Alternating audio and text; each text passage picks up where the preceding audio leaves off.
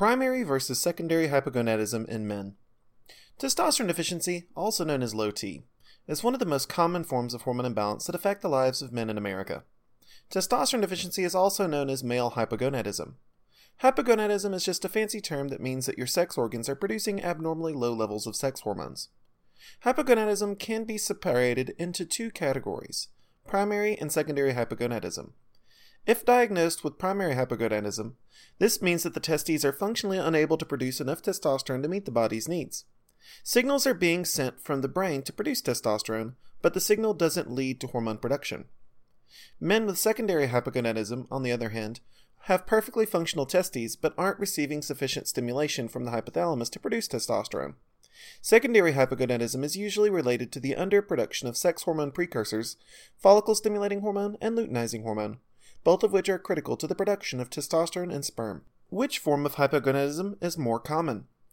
It is much more common for men to experience secondary hypogonadism than primary hypogonadism. Generally, the testes remain capable of producing plenty of testosterone as long as they receive the correct signals. Primary hypogonadism is usually the result of genetic issues and trauma, including cancer. Secondary hypogonadism, on the other hand, is much more common and tends to occur on a spectrum associated with age and lifestyle, though genetics are also a factor. Testosterone levels peak from early adulthood into the late 20s. Beyond that point, testosterone levels start to fall. Poor nutrition, drug addiction, obesity, stress, sedentary lifestyle, and sleeping problems all contribute to reduced signaling from the hypothalamus. While many men never experience clinically significant low T, it's still a major problem for millions of men. It's estimated that around 40% of guys under 45 experience issues with testosterone deficiency, and it appears to be a growing problem.